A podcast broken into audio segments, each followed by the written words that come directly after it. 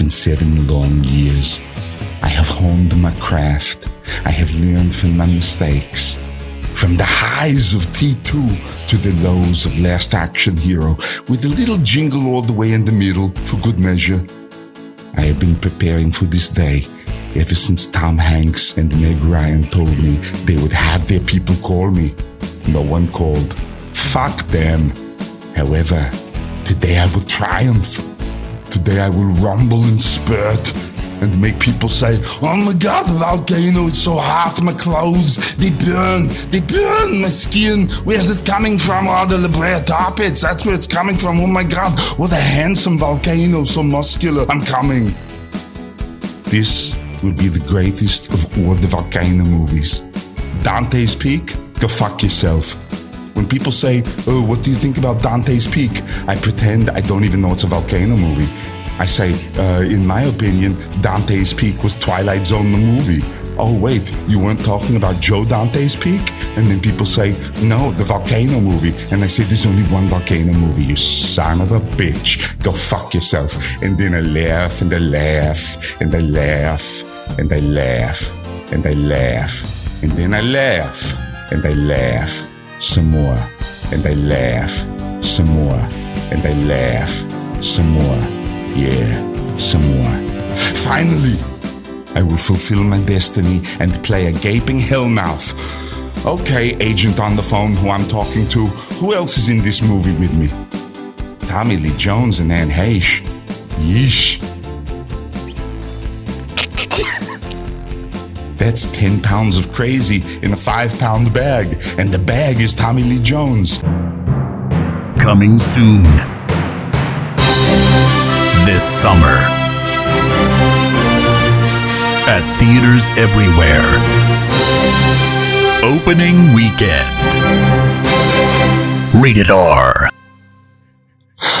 Welcome to episode 74 of Opening Weekend. I am Jason O'Connell and I am once again joined by my dear friends Fred Berman and Dan Matisa. And this week we revisit April 25th, 1997 and celebrate the 25th anniversary of both Volcano, starring the aforementioned Tommy Lee Jones and Anne Heche, and Romy and Michelle's high school reunion, the female buddy comedy starring Mira Sorvino and Lisa Kudrow. But before we dive into the week's films, where were you boys in April of 1997? My lower back hurts from that. Everything hurts below below my midsection. Oh my god! From, from the Schwarzenegger. yes, just from laughing and trying to hold the, trying to not ruin it by laughing. I thought you meant from April of '97. I was like, what, what happened then? That from April '97 to now, my lower back. That's when the lower back started. I'm thinking about going to a doctor. Yeah, i have been putting it off. Uh, oh God. The uh, this is towards the end of my second year of grad school, so I'm still living in Sarasota there, but I'm getting ready in like a, a month from now to go to London because we there was a London uh, study program. was that the steamer ship? Yeah. the FSU Asolo Conservatory, where I went to school, um, decided to concoct a uh, London study program. We were sort of the guinea pig class. It was like, well, we'll see if this can work, and they still do it to this day. Um, so we were the first class to get to go. I was very, very privileged, and and it wasn't part of the mix when I got into school, and they, they didn't like, oh, and and you'll go to London, so come to this school. This was sort of something that you know maybe probably a month before now they said to us, by the way, um, we're putting together this, you know, eight weeks or whatever it was uh, in London. It was amazing. It, was, have you guys been over there? Yeah, I know you have, Jason. Have you you've been over there too? Yeah, Fred? just a few years. London, ago, yeah, yeah. I haven't been in a while. You saw. That's right. We talked about you going over there and seeing his dad's from. Yeah, and your dad's yeah, my from dad's England, from England. Yeah, yeah. So a lot of my family's there, but I haven't been since uh, probably like ninety. Oh wow, six, I think. Oh, okay. Yeah, or So shortly we were there. before before this this uh, this opening weekend. Yeah, I think I might even I might even have talked to you at the time and been like, so what do I need to do over there? What do I need to go and see? I think I remember remember that um, talking to you. Yeah, being like, maybe. I've never been over there, um, but it was amazing. It was an amazing uh, trip, and haven't been there since. It's kind of my dream to to be able to uh, to take my wife over there and and to do the the thing that was stupid though was you know I had all of this time after um, before school started again, and I could have just stayed a lot of my, almost all my classmates just stayed over there for another week or two and did Amsterdam and Dublin and Edinburgh and just sort of Oh. bopped around all over the place. And I didn't do that. I was like, you know, too uh, homesick to get, I was like, I want, I want to Ah. get back I to, get it. to terra firma, but, but, uh, it was, it was great. And, uh, the theater I saw over there was in, in- incredible. You know, we, and we got Mm. to go to, to, uh, um, Stratford on Avon, of course, and see things there. I got to see stuff that I got to see naked Ian Holm in King Lear, naked. Oh no. Oh no. Oh no. Don't get a boner. Don't get a boner. No, no, no, no, no. Hello. Wow. Bilbo Baggins, naked head to toe. His Who knew? Baggins were Bilboing. His Baggins were Bilboing all over the Royal National or wherever the hell I saw that production. When I was there and I that's went up to Stratford on Avon, I saw an amazing theater there too. And then we went up to Stratford upon Avon, and uh, there was there was on an off season. So I was like, oh, I want to go and I want to see Shakespeare. I want to see something going on there.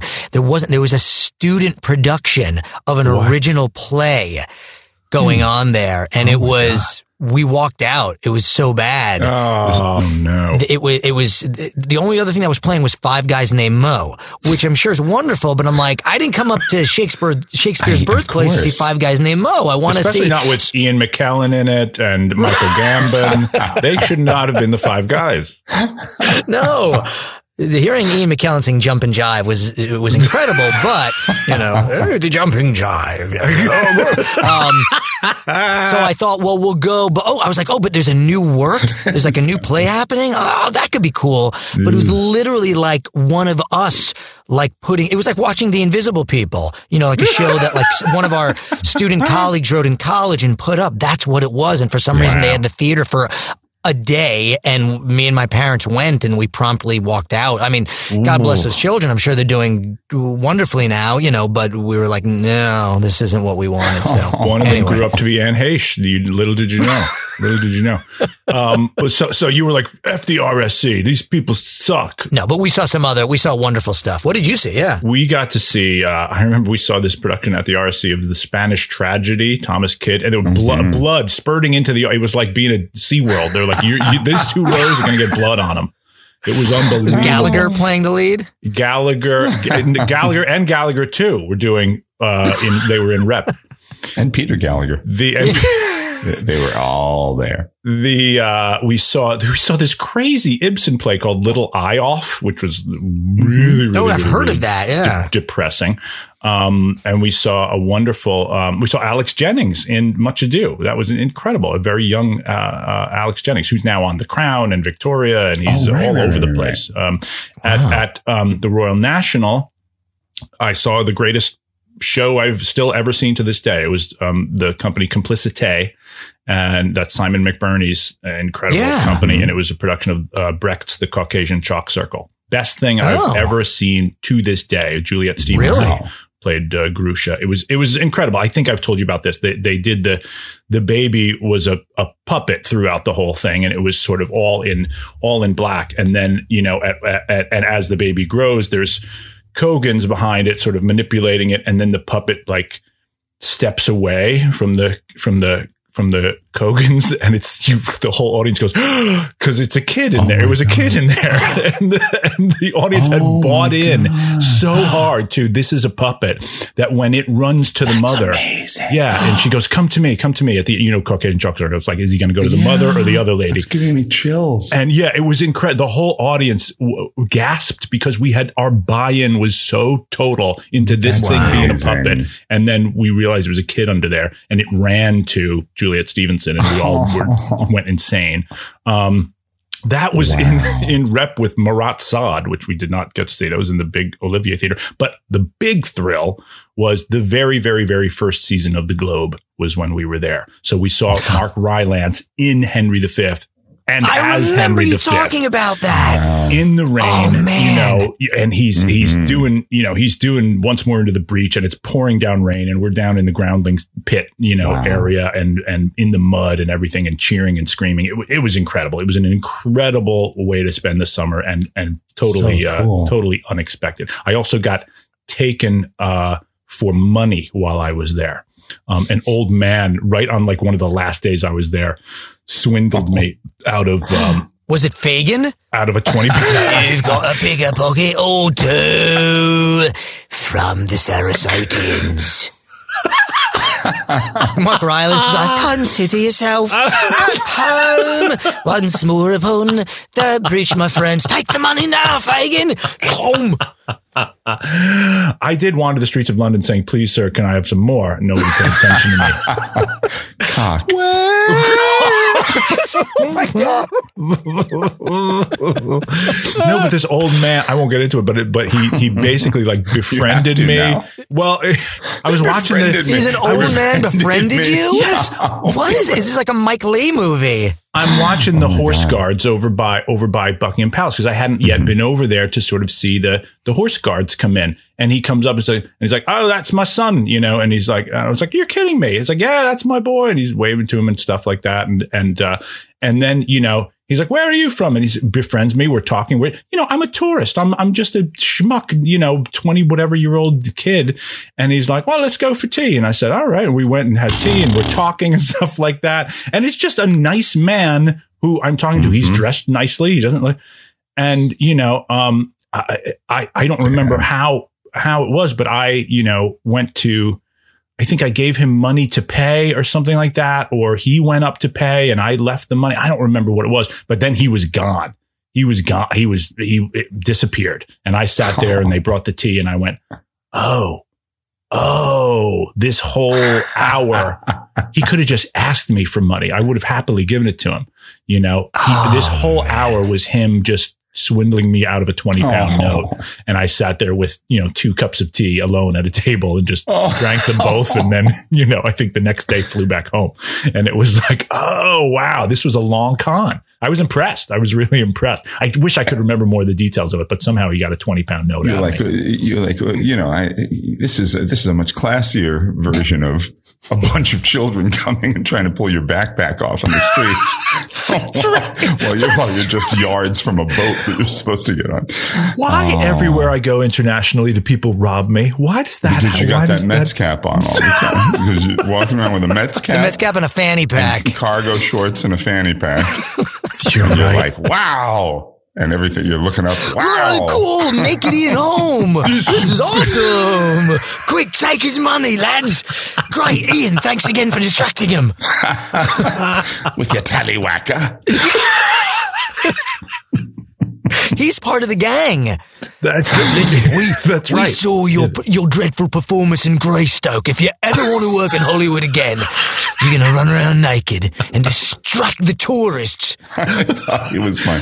Oh, for those who don't know, Dan was beaten up by Brazilian children back in episode Yeah Yeah Yeah, where we talked about Looney Tunes back in action. You find it at some point with all your copious free time. Episode Yeah Yeah Yeah. I don't know what episode. That was a great song from the 80s. Episode Yeah Yeah Yeah. Ah, silliness. Go ahead, Oh, Fredo. What were you doing? What was I doing? You know what I was doing right about this time? I was about to meet our old pal Peter Berkrot uh, in the production of Biloxi. Pe- The great Per- Peter Berkrot from Caddyshack. Angie D'Annunzio, who we had in our 10th episode, one of our favorite episodes of all time. Uh, yeah, I was about to go. I had just finished doing this movie that I talked about, The Court, or now it's called Going Down, this like Brooklyn thing. And I was doing Grandma Sylvie's at the time. Uh, and I, I probably right around this time had just auditioned or was just about to leave to start rehearsals for this production of Biloxi Blues at the Harbor Theater Festival, which was in Newburyport, Massachusetts. And I met Peter Berkrot, and I and I I talked about this on the episode, and it was great. I played Eugene Morris Jerome, and we got a head shaved, and um, it's actually one of my favorite plays. I love that play. I, I, I it's so funny and it's so touching and beautiful and sad. and- Have you done the other Eugene Jerome plays? Have you done Broadway Bound? no, that was the first. Beach? That was the only. I've Okay. only done Biloxi Blues, and I've done it twice. I did. I played Oh, wow. Eugene in that, and then I did it again, and I played Epstein, which is maybe my favorite role I've ever played. I love that role. It's so it was so great. Did you and, annoy um, Peter Berkrot the way you usually annoy other celebrities? No, I was actually Good. really good. Oh, you guys will be so proud of me. Speaking of that, so for, for longtime listeners or new listeners, I t- I'm not good with celebrities. I, I tend to fuck up. Go back and listen to the uh, the uh, the Sweet Dreams episode and listen to the Ed Harris story. Ed Harris. Ja- Valerie episode, yeah, yeah, Perrine. yeah. Yeah, Valerie a lot. Perrine. Who else? Every- the list goes on and on. everyone. I'm not good. I was so good yesterday. So I was walking through Central Park with our good friend Pete. I ran into him. We took a nice long walk and we're walking through the park. And I look on the, uh, there's a bench coming up and Ron Rifkin is sitting there. Oh, very Uh, nice. Looks much older, but still looks like Ron Rifkin with a cane. Years ago, one of my biggest regrets is years ago I was on a subway with Ron Rifkin and I love Ron Rifkin. There's a movie called Boiler Room, which I really, I really love that movie, but he is fantastic. He gives one of my favorite performances ever in that movie. And, um, we were on a subway and I always wanted to say something to him and I didn't. And I'd always regretted it. And we're walking by and I see Ron Rifkin and I'm like, I got to say something and I'm going to go. I'm like Oh, going to be, I'm going to go. be in and out. And I just went up to him. I said, Mr. Rifkin, I'm sorry. I don't mean to bother you. I love your work. I'm a huge fan. I said, I saw you on the subway years ago and I wanted to say something and I didn't. So I, I don't mean to bother you now, but I just wanted to get that out. I, I I love your work. And he's like, thank you. And that was it. And then we kept walking, Wow. Yay. right? Wow. I'm, I'm growing. I'm, this You really podcast is helping me grow. That's Good so great. for yeah, you. yeah, You 'cause you, didn't- were thinking of it. You were like, I can't tell this story and have had Ron Rifkin hit me with a cane. Right.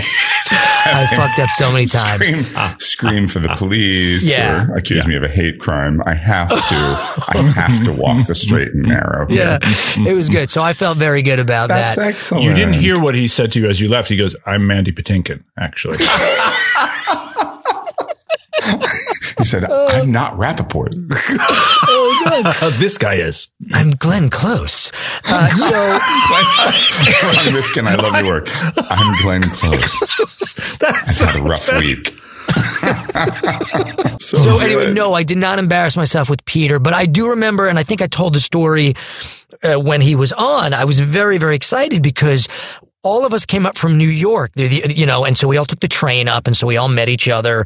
And when we got there, we were all there except for the uh, the two girls in the show were locals, and then we were looking around and we're like, "Oh, where's Epstein?"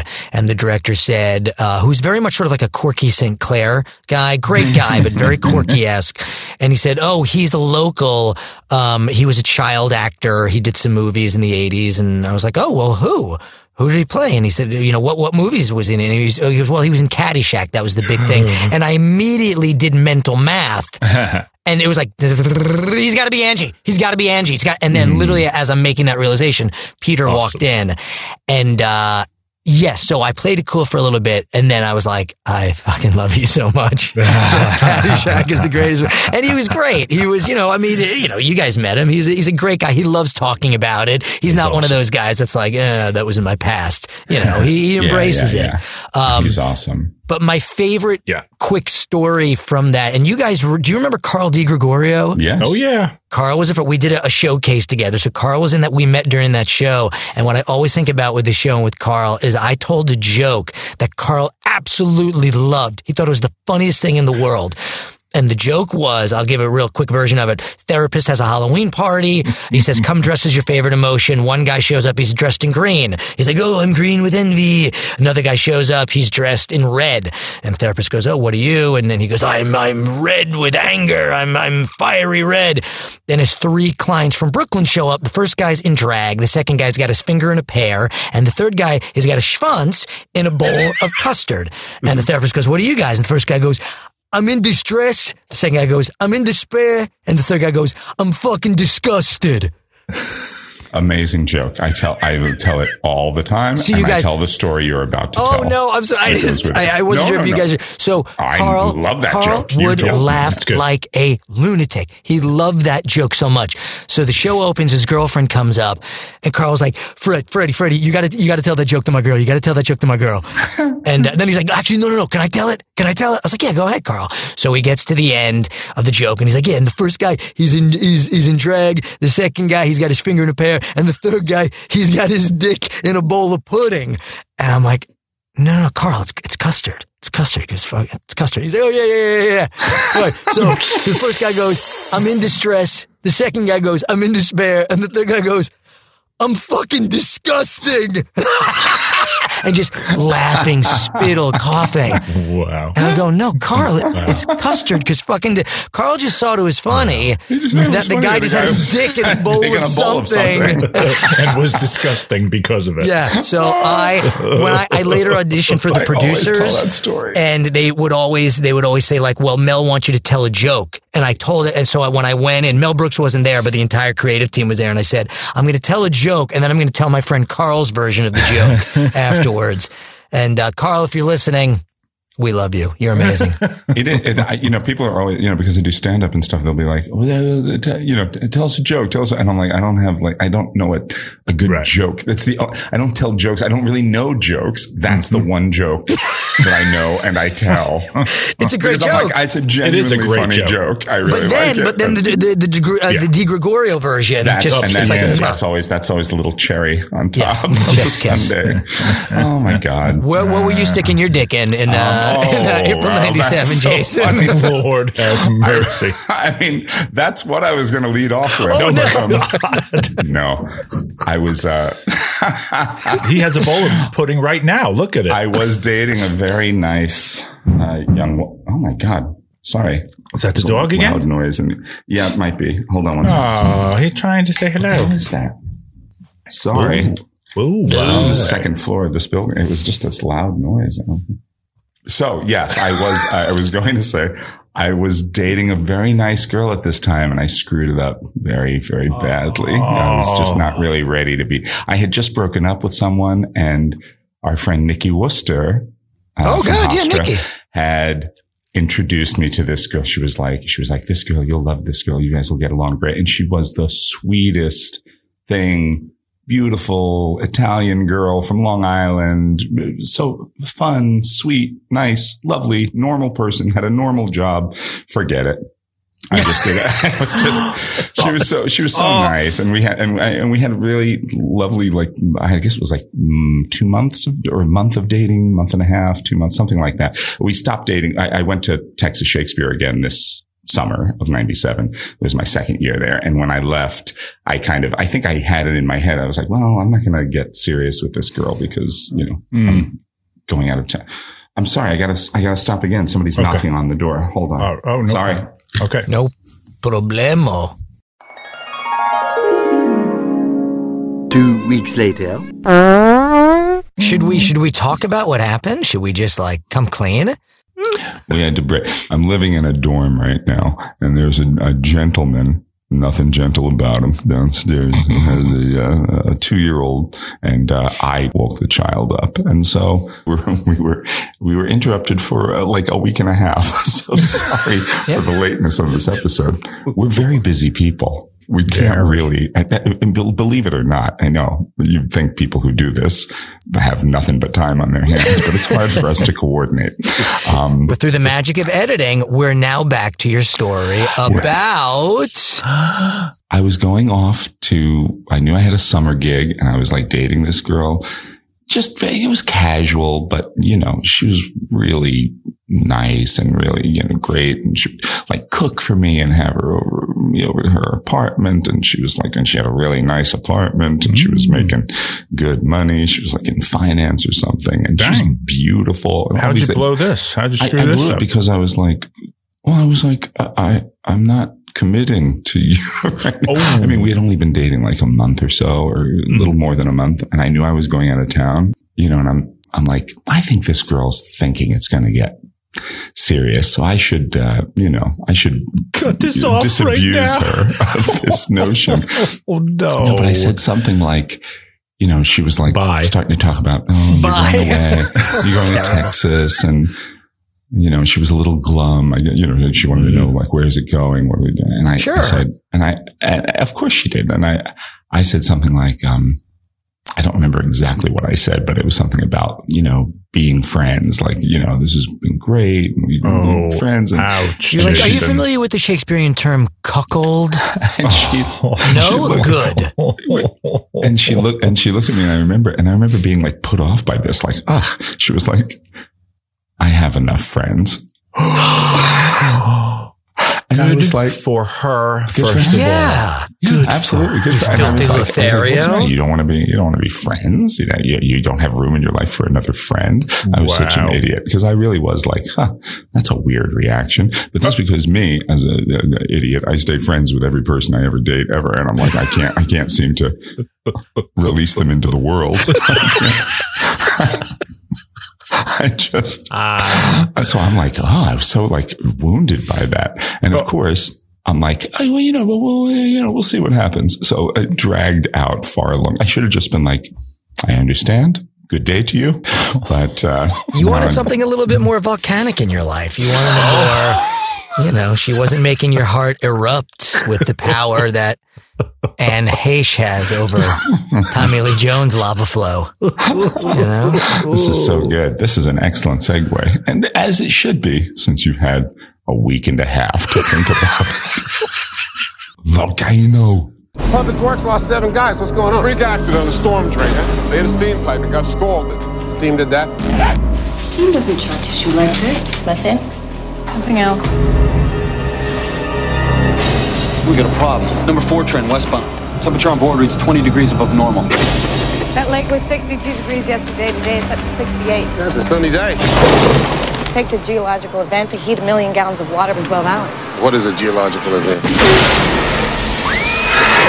Mike, come in. What's going on? It's tremendous heat.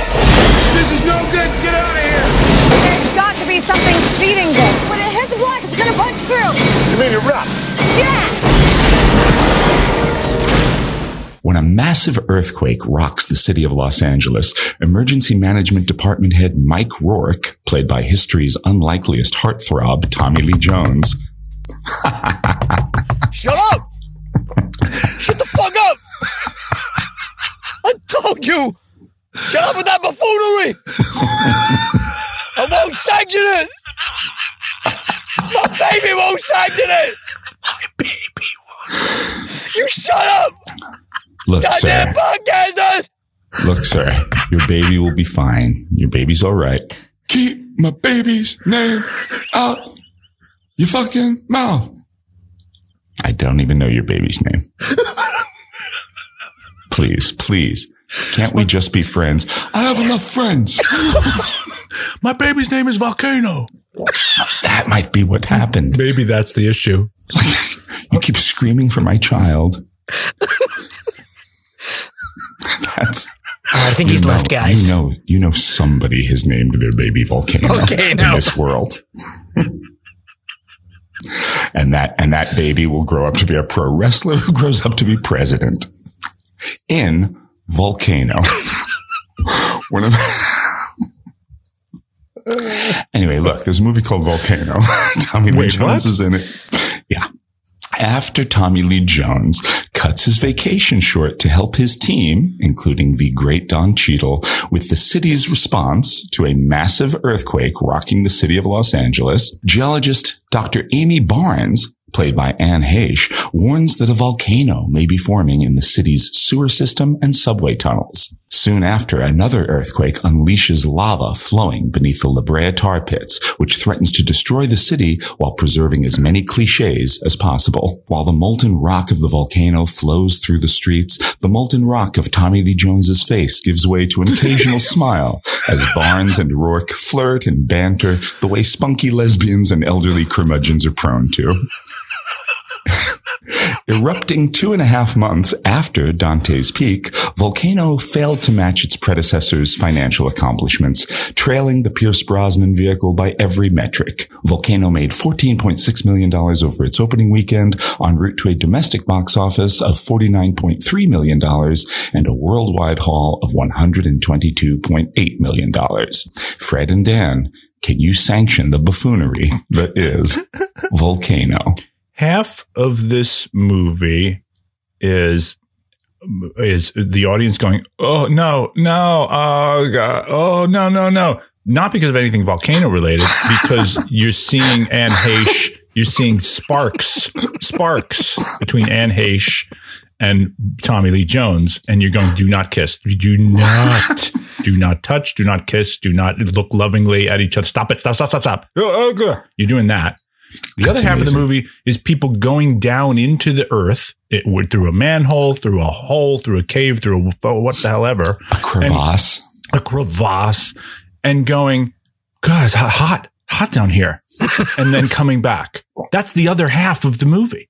Is that this movie's bad? It's really bad. Some people get melted, and a lot of a lot of LA's racial tensions get fixed. Oh gosh! Now, what is the- wow? that was a subplot that was like, what is that? How far That was a after? subplot. Was that that Yeah. was it was like you know what will bring the the races together? Volcanoes, lava, lava will bring back Rodney Oh King. God. Like it was Well, it was it. it was insulting. all you I mean, need 'cause is all you need is crazy lava. insulting. Apparently, all Yeah. you need. The Beatles would say Because how, yeah, need. how far after this was? I'm sorry, how how far before this, is- was was Rodney King? Well, that's what I this was was thinking. five Fred. years after Rodney King. Okay. Jeez. Three years after OJ. It's a big, and, and it's very much about There's LA. one black guy Right. in all of LA. Like that's the thing. Like they go to Crenshaw Right. and you know, there's like a few like African Americans there, but then like eh, they all leave and then there's just one guy It's who's like, literally well, like Blazing Saddles. It's like somebody burst out of one movie set onto another. The guy wanders Yeah. over, like,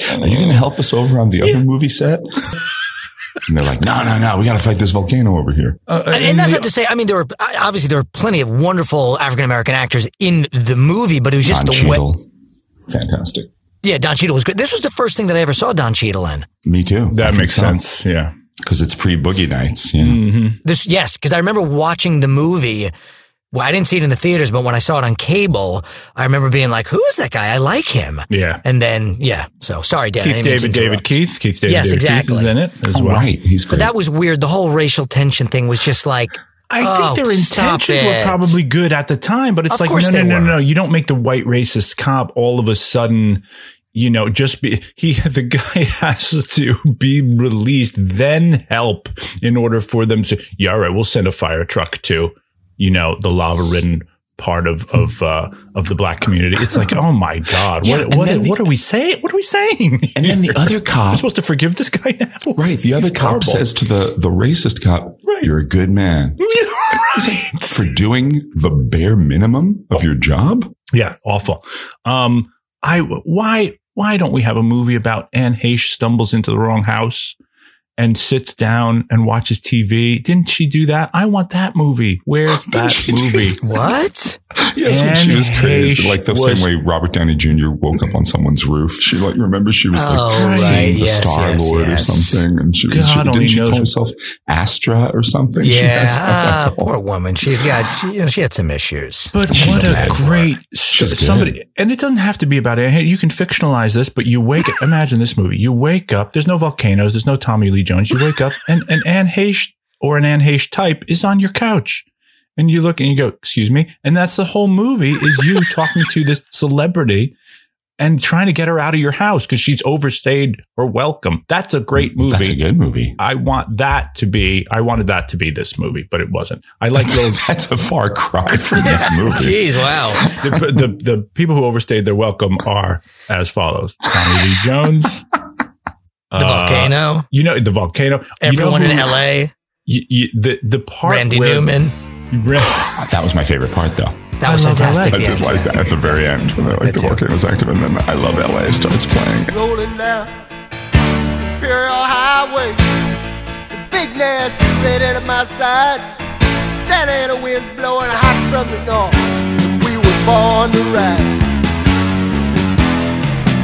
The director, Mick Jackson, knew he wanted to bookend it with, for some reason, he's like, this isn't just a volcano disaster movie. This is a story of Los Angeles, and modern sin. day Los Angeles. It's a den of sin, and yeah. hell is coming to And the- take its right, toll. hell's Yeah. erupting. Right. And the whole opening is like every so weird. facet of LA you could during the credits. I forgot that part because I saw this in the movie theater. Oh, I forgot God. like all this this long montage of like LA on it's almost like a very 9-11 like the morning of this terrible thing and how normal life in this city is before Right, yeah. A den the horror comes. And there's And like a beeper joke at one point. It's like it was very much like a, a social commentary about Right. L.A. They wanted it to be. So it's like he wanted to bookend it with those LA, you know, the, the song at the end and the montage at the beginning. And then he's like, wanted to make sure the movie had enough touchstones of like, what's happening in LA right now? And Ray, if we can't not address race. And it's like you easily, you've got people swinging from ladders and their feet burning off and you, you could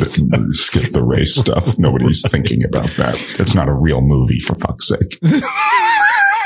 What'd you think, Fredo? Well, uh, yeah, You loved it. yeah. I mean, I agree with you guys. It was, it was man. I, I thought it's funny. I always thought Dante's Peak came out after this, uh, but I, I That I, movie's I pretty was excited to watch it. I remember, and even at the time, I was sort of excited because, as we've talked about before, like I, I, I tend to, you know, sometimes I don't rush out to see them, but I tend to enjoy disaster films. It's like, you know, there's something fun seeing, and especially it's like with Independence Day, it's like seeing familiar things.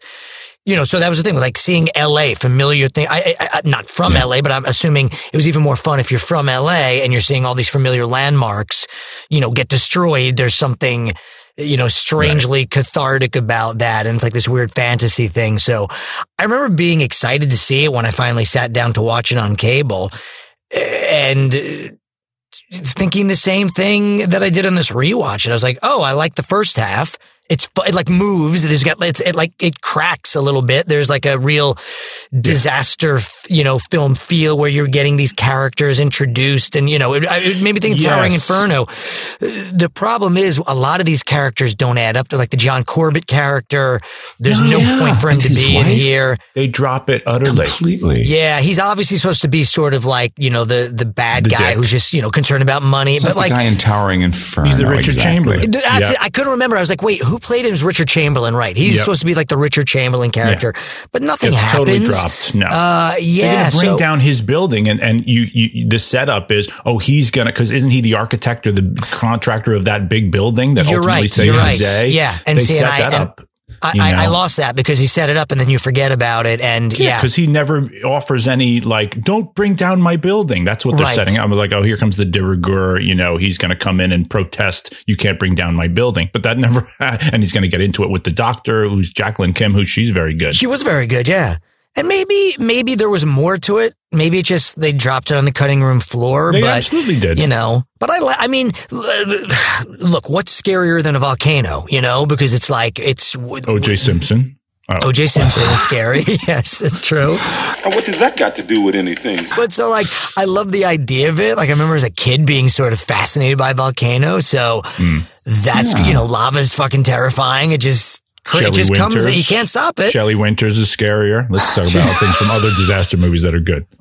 Shelley Winters. But I like the beginning. Airport beginning. 77, but not 75 are scarier Right. than a volcano. I enjoyed the beginning. I enjoyed meeting all the characters. I enjoyed the sort of uh like the hierarchy of like the bureaucratic, like all the different um Yeah.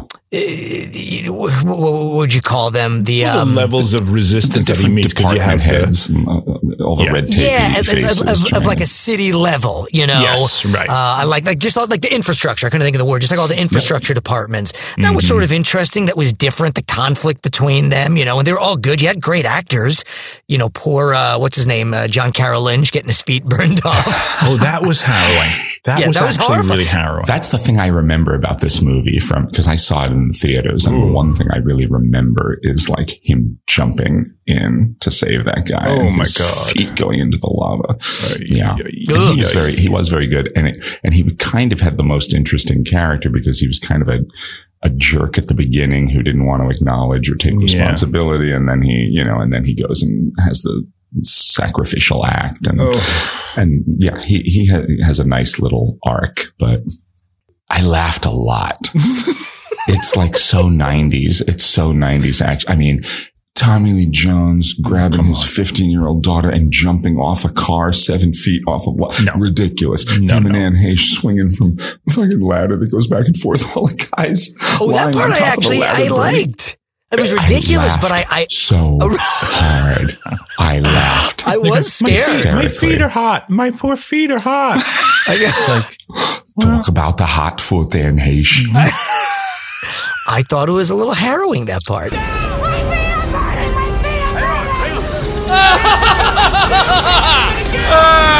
I, I guess maybe I remember it from when I saw it in the theater, and I mm-hmm. because when I saw it in the theater, I was like, "Well, yeah, good movie." yeah, I was not, you know, my brain wasn't fully formed, but I, It was also very much of the time, though. You know, so, so like the you said, it's very '90s. So if you It's saw very- it back yeah, then, it's to yeah. like yeah, there's like a you know, there's like a baby wandering around. There's a dog gets a you know makes it out of the volcano. It's very Right. Independence Day. The dog. Oh, yeah. gets Yeah. Then there's like a random kid that his daughter is like, I'm responsible for this this little blonde baby boy who's That wandering around in like a building that's about to be demolished. And then there's a hero shot of Tommy Lee Jones with a child he's never met. It's like they're doing. It's like, what can we do to make this old man? Let, let's give have, have a young woman say like, oh, do you think he likes me? Have like have him hold a small child and a dog and an American flag when he comes out of the rubble. Something to make him not look like a dying farmer. Uh, how much can we figure it? Can we do the math and figure out how much older he is than Anne Heche at this moment? 52 years. I don't know, but they don't kiss, right? Do they ever No, kiss? they do no, not. thank the Lord. He They- looks like her grandpa. He looks like her grandpa. What is happening? The West Side is a million people. There are going to be a million dead or homeless people if we don't evacuate. This is going to destroy everything it touches. All right, let's get this guy out of here. You're getting a sense of what we are dealing with here. This is a volcano. All we can do is get out of this room. Oh, yeah, you mean run for the hills and hide? That's right. I can't do that, not ever. Look out! Look out! Look out! And every word out of his mouth, his dialogue is all like, go here and do this. It's all like, we got to move this here. We got to put that there. And we got to, how are you the authority figure in this situation? Where are the feds, first of I all? was wondering that too. I kept thinking, why? Well, they set it up in the beginning. They do set it up in the beginning that because the mayor, someone's gone, so he's in charge, basically. he could be a bum off the street just because he has the jacket. He has a he has one piece of insignia that says "I'm from emergency management" or whatever Right, he's from. right. It's his coat. He, Yeah. he could be. He could have gotten that coat off of dead emergency management. He could be. He could be anyone. He I was no thinking authority. that. I'm like, why? Why are the firefighter captains who've been doing this? You know, for like, why are they listening to Tommy Lee Jones? Right. He just But- shows up and the whole city knows who this his, guy is. They his have no idea. musk, the masculinity. His, he has his Oscar for the fugitive in one hand. He know he's gives off a, a scent and aura. He is. I mean, I, I will say, I liked him in this. He does have a. He's got. I, I mean, we too. give, we give It's Tommy fine. Lee a lot of shit on here because you know of his his his you know not Not sanctioning. non-sanction. Uh, but Jim um, Carrey's buffoonery.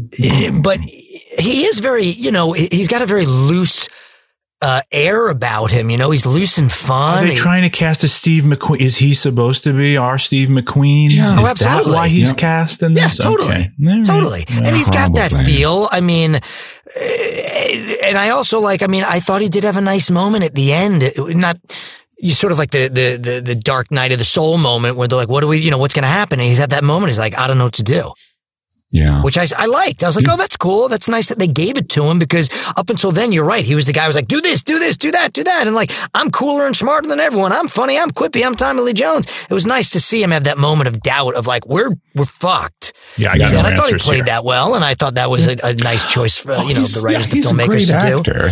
But he's just you know what scene I just got reminded of, and again because it's been a little while since I've seen it, Mm. the real moment where this where I just thought because you mentioned that kid, I forgot about that fucking kid Yeah. when the kid comes out and he goes, they all look. He goes, look at their faces.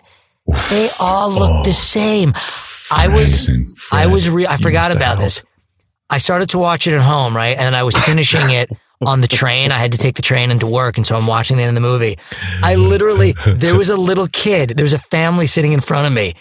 There was a little kid, the same age as like this little kid in the movie, who was like doing peekaboo with me. You know, like I could tell that he was like looking at me. I'm watching that scene and I literally out loud started to go, no, no, no, no. And the mom in front thought that I was telling her little baby son. Oh, like no, no, no, I don't want to play peekaboo. But I was literally going, no, no, no, Oh. fucking volcano, don't make the little kid make this major comment on race because they're all covered in ash. I believe the children are our future, Fred. Oh. They understand. They know more than we ever will about race relations. Did you explain to the mother what was really going on? Did you show her the video? Did you say, "Have you seen Volcano?" And she's like, "Oh God, the ash scene at the end." Yeah, And the kid she was totally like, related. "Mommy, he's not sanctioning my buffoonery." She's like, she's like, he plays that Shut all up! the time. Stop watching Volcano! I'm trying to sleep on this train. It was crazy. It was a madcap train ride into the city. Sounds like it. that is really bad. That is a really bad moment. See, there's so much laughable shit in this movie. I, I, I, I like, I, I do like Tommy Lee Jones. I like Anne Heche. I, I, I like her too. Really, they have, they Yeah. have charm to spare. They're They do have a nice great. chemistry together. They do have chemistry. yeah, it's weird. But it's like, you know, It's the weird. chemistry of a grandfather and a granddaughter. But I'm saying it's weird that they do. Like you, you wouldn't expect. It's like let's put this cactus Right? next to this uh, cute dog. you can come around here with your seismology equipment and do whatever. And she's like, oh, well, geez. Let me slip into something more comfortable. It's a fucking weird movie. Um, Into this I liked her. I anti-volcano liked- suit. I liked, I I thought everybody did a good, there was nobody who wasn't good really in it. But some of the shit they were asked to do was ridiculous. I think Tommy Lee Jones making eggs was very disturbing. And I'm not sure why. It was disturbing. And then when he makes his dog, when he takes a pan off the stove, takes a hot pan and lets his dog eat from it, that was abuse. And I really, it, it was very upsetting to me. I was like, the dog's going to burn his mouth. Ah, Gonna burn his tongue in his mouth. right. I thought Yeah. the same thing. I was like, that dog's gonna die. A frying pan falls off the stove. You say, get away, get away. You don't say like, all right, have at it. I'll see you at the, you know, Yeah. the emergency vet. Yeah, manage that emergency. You're in emergency management. You just created one. Now, let me ask you this. If you do, so, so what they must have been thinking, now that I'm thinking about this, they must have said, okay, what's the combination? What's the perfect combo? The What's, alchemy. who is Steve McQueen plus Paul Newman? Who, who is that? Mhm. And if you were to cast that, who would you, who do you put in there? I know who I At have this in mind. time, Mel Gibson. Yeah.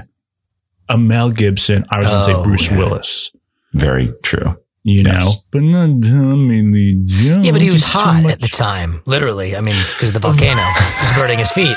But he was, you know, he true. was You're right. he was the He guy at the time. Yeah, you know, I and I'm sure uh, maybe Bruce Willis. Uh, you, look, I would not be surprised if they went to Bruce Willis and they went to Mel Gibson, if it, and they were just sort of like, no, we're not going to. You know, I'm sure like we we talked yeah. about that with you know with Yeah, Schwarzenegger and he on Die Hard. list? You know that they go to Mm-hmm. all those people first, and then they they go to Bruce Willis to do Die Hard. So it was, with this, it was like, yeah, they're going to go to all these mm-hmm. people, and I they're, like a know, Billy Bob. Where is Billy Bob in the mix? I like a Billy Bob. He's Thornton. still such a new quantity. He had just done Is he? Sling Okay. Blade. I mean, it had Oh, just come out six months before. Yeah, you don't see so- Sling Blade and go, "That's our federal emergency management guy who saves the volcano." But but then he does that. He basically Yeah. plays that role in Armageddon. Oh yes, Not only a couple years Oh, later. right. yes, he does. year. He's more sort of in the Don Cheadle part. Yeah, Yeah, you're yeah, right. yeah. yeah. No, I like it. Um, that should we Sheila it up, and then I have something for the mail sack. Oh, fantastic. Yeah, Um, yeah, let's, right? I mean, is there anything else to say about this? I know. it is know. weird. I would if it if it came on, I'd probably watch it again though. I'm telling you, I've probably seen it three times in my life. It's not like I saw it. I mean, in the theater, I remember liking it just fine. And then I've definitely seen it at least one other time prior to this, but it's been probably 20 years. So I- I nice little know. cameo from your pal Susie Essman. She was great. She was very funny. She was, she was She's very always good. Always No, I mean, hilarious. It was, it's enter, it's an entertaining watch. It's like, it's not like, oh God, I'm falling asleep. I want to get this off the TV. Yeah, yeah, it's like, no. It was fine. And, and I laughed really hard a few times. So I enjoyed that. And I, I did like, I kind of like, I had never been to LA before I saw this movie. So, Mhm. This made you want to go? well, no, I've been to LA since and I kind of like that. Like, like you say, knowing a place and having a, a feel for a place that actually informed the viewing of it and made me kind of enjoy Sure. it more this time in a, in a weird way. It's a low Sheila movie for me, but it's still like, I think I liked, I got something extra out of it. There was some some more fun to be had in watching. Can I it by ask you guys a LA question little. though before we get to the Sheilas? Maybe you'll know this. Maybe it's a technical thing. Hmm. It's got to do with slow mo shots because there's certain slow motion in movies. And I can't describe it. That looks better to my eye. I, I hated all the slow mo stuff in this. It looked, it, it, it looks like, I don't even know how to explain it. It's almost like uh, the slow motion that you'd see like in TV. What the fuck are you Uh, talking it's a about? different Of- of type like of the bionic woman jumping or something What the like fuck that. Yeah, yeah. There's like there. I feel like there's different variants of slow mo. There's What other the movies where they do it where about? there's where it's a little smoother. Yes. if What that the makes fuck are you sense. talking about? Not the actual movements, but like the way it looks, the visual of it. What and the fuck are you this talking had that about? that. L- do you, am I making any sense? You guys know what I'm talking about?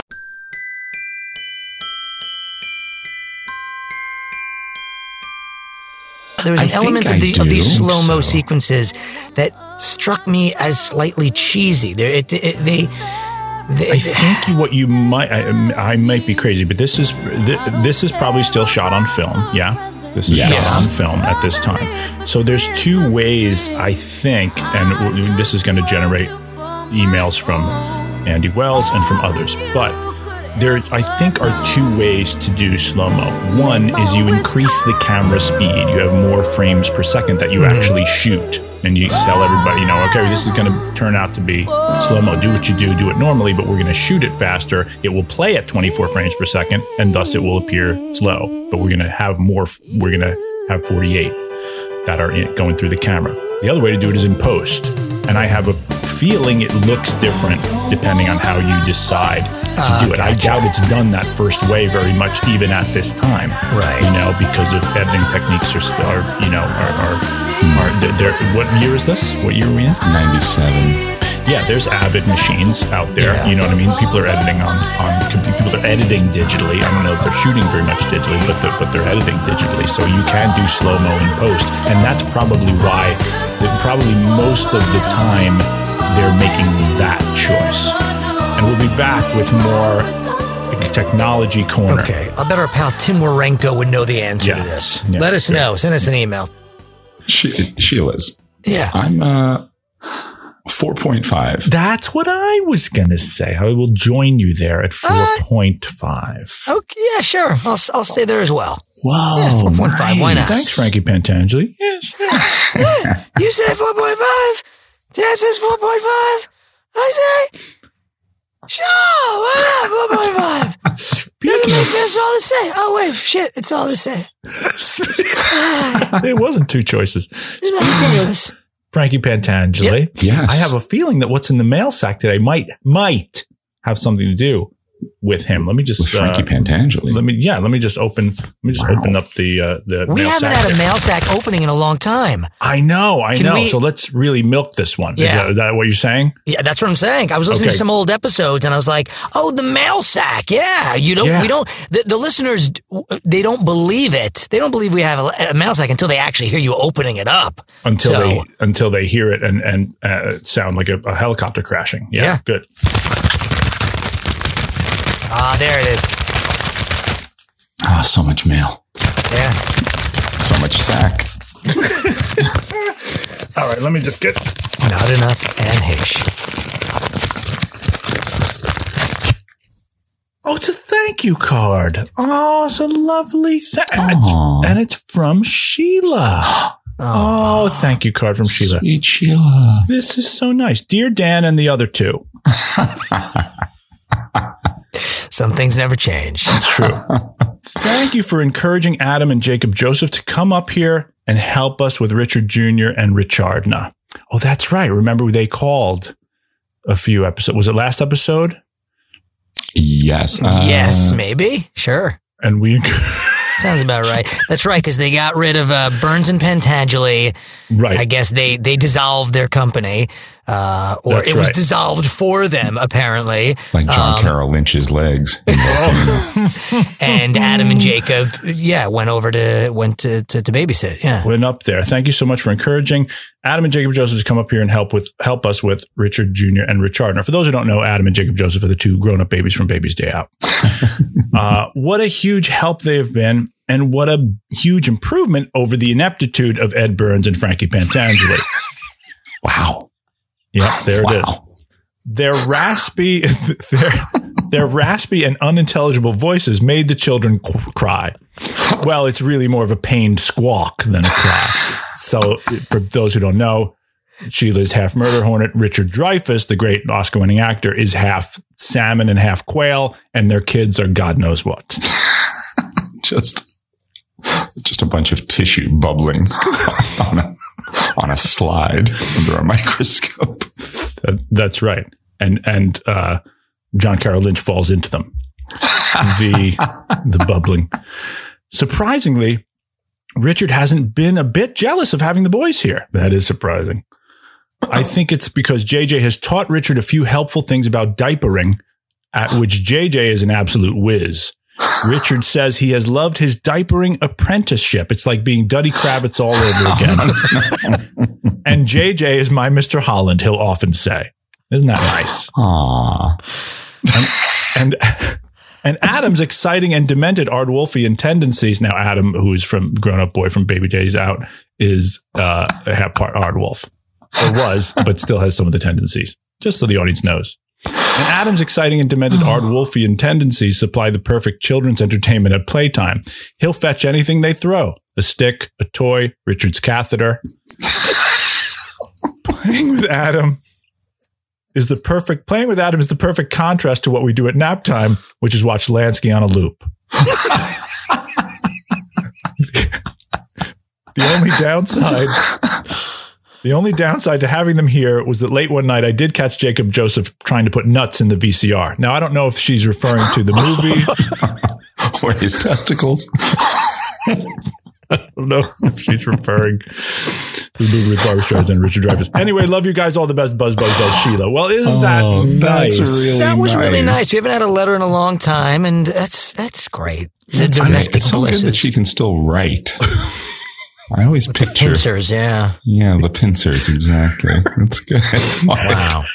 that takes a lot. How's her penmanship? I mean, you read that. It was very fluid, it seemed. It- it- she's getting better. She's obviously practiced at it. It's still a little, you know, it goes off the page.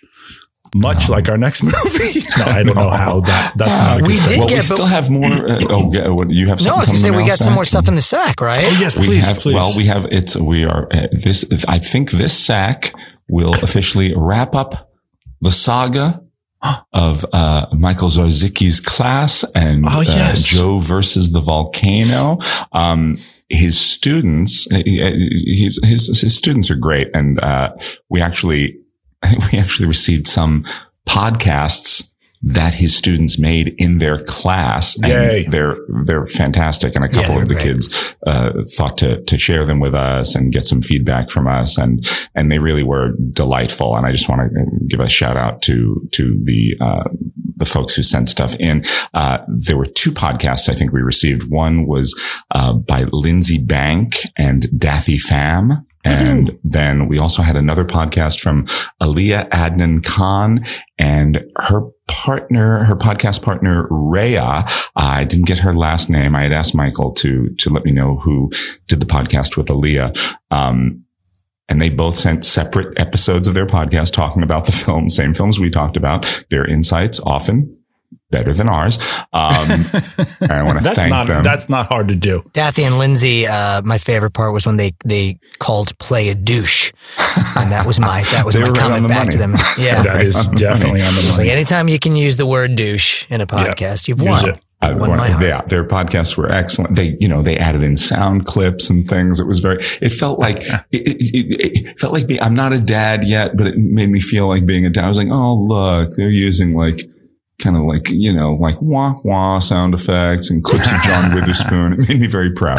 Um, so I wanted to thank them for sharing their excellent work. I'm sure you're going to find them on Spotify before you know it. Uh, but then also, uh, some of Michael's students did some research in an effort to disprove Oh right. the notion, which I think at least Dan and I subscribe to. I think maybe Fred did not. I didn't- yeah. I- I wasn't- I Yeah, wasn't you were not where we yeah. were, but uh, they were trying to disprove the notion that the characters played by Abe Vigoda and Nathan Lane in Joe versus the Volcano. That that's were- just a sentence. That sentence right there. I'd love to disprove Abe Vigoda and Nathan Lane just on a scientific level. Can I, can I perform an experiment that disproves their existence? No, I love them both. Um, rest in peace to whichever one of them is not with us. Uh, Oh my goodness. we're trying to, come on. Would be Mr. Vigoda. No, I love Nathan Lane. He's very good. Do you see uh, The Gilded Age? He's wildly over the top, but very funny. I can't Oh, wait. look at that. Um, anyway, uh, we, Dan and I felt, and I still feel very Mm-hmm. clearly that Abe Vigoda and Nathan Lane were essentially in brownface Mm-hmm. as the uh, tribal elders of the Waponi tribe at the end of Joe versus the Volcano. So, Mr. Zarzicki says we actually rewatched it again and we, he and his class, could not see any evidence of their actual skin being spray painted. Then we researched the cast of the Waponis and found out that the large majority were played by Hawaiians. And then the students remembered that Vigoda's and Lane's characters had to be Jewish because of what Meg Ryan's character says when she reads from a book about the tribe's history on the island. I must have slept through. I don't I recall her don't reading from a recall book. that at all. Oh, I totally those remember. I thought I brought that up to you guys, but I guess did. not. I remember that very vividly. Yeah. I don't. Maybe you did. It was very. It was very funny. She talks But she about talks a group about of seafarers of disparate backgrounds who become lost and make the island their home and concludes that the Waponi culture is a mixture of Polynesian, Celtic, Hebrew, and Latin influences. Because that's why when they they were playing the music, It's it's, like I think it's like Hava Nagila, Well, and then the there's like kids a said. Celtic what- tune. Yeah, so the they set it up. said, uh, yeah, it- I didn't catch it. okay, let me. Can can I stop right here? Does Meg Ryan say that to him when they're floating on the floating on the boat when they're going taking the boat to go there? Yeah, I, I think I slept so. through that. I think it, I definitely was asleep. That part definitely lost me, and Yeah. maybe that's it. Maybe we should really have no business doing this. We shouldn't do a review of this movie. We 'Cause just that's a great. That's actually a great setup, and It's- it's a pretty involved setup, It helps and, it a uh, lot, but it is fiction, right? Like that's not that didn't really happen. Oh yeah. okay. I mean, it's part of the interior But- mythology of the movie. but there is like, but but these kids did find. I mean, I'm not reading every word of the. I mean, they sent like a very detailed explanation that they found online. I mean, I guess there's like like anything else. There's like fan fiction and deep dive kind of yeah Okay. wikis into all these different, you know, film mythologies, even the ones that are not the most popular uh, ever. So yeah, there's a big fan base for Joe versus the volcano, and I guess it's disseminated there. And Well, good these for them. And I- it. I- it sounds legit to me. These kids does. got big brains. Very, very impressive. Yes. Um, yeah. And so Fred, once again, you're proven right-ish. Um, Wouldn't go that. uh, but yes, but I, I so I want to thank the students of mister Mm-hmm. Class, and I want to thank Michael again for uh, for being such a great sport throughout all of these episodes, and Mm-hmm. for giving us the idea to uh, to review Joe versus the Volcano and House Party, and for him to use that as part of his uh, his curriculum at uh, Half Hollow Hills High School. It's been really fun and been great uh, corresponding with you and your students. So all the best to you guys, and uh, Listen, time after time, we are so thankful for our listeners and our supporters. Time after time. Time after time. Time I didn't know Frankie I love that Penitentiary song. covered that. I Tommy didn't know he Lee covered it. and Ashwee, the volcano. Volcani. Volcani was the little uh, CGI character that was going to be a part of that film. That was like And it Godzuki. just- the technology wasn't there. Like, yeah, I, I can help you, Tommy Lee Jones. Scrappy Doo, Godzuki, oh. and Volcani. Oh, hell, Volcani, get out of the way. I'm trying to put out the. Oh, wait. Volcani may just know. And then he's going, "Who are you talking to?" Only Tommy Lee Jones can see him. Which takes us somehow to Romy and Michelle's high school reunion. Remember the prom? You got so thin by then. I was so lucky getting mono. That was like the best diet ever. Meet Romy and Michelle. Remember that time I barfed from really bad Mexican food? So gross. I hate throwing up in public. Oh, me too. Oh, They walk the walk. God, this underwear is totally riding up my butt. They talk the talk. Romy, did you lose weight? Oh. All I've had to eat for the past six days are gummy bears, jelly beans, and candy corn. God, I wish I had your discipline.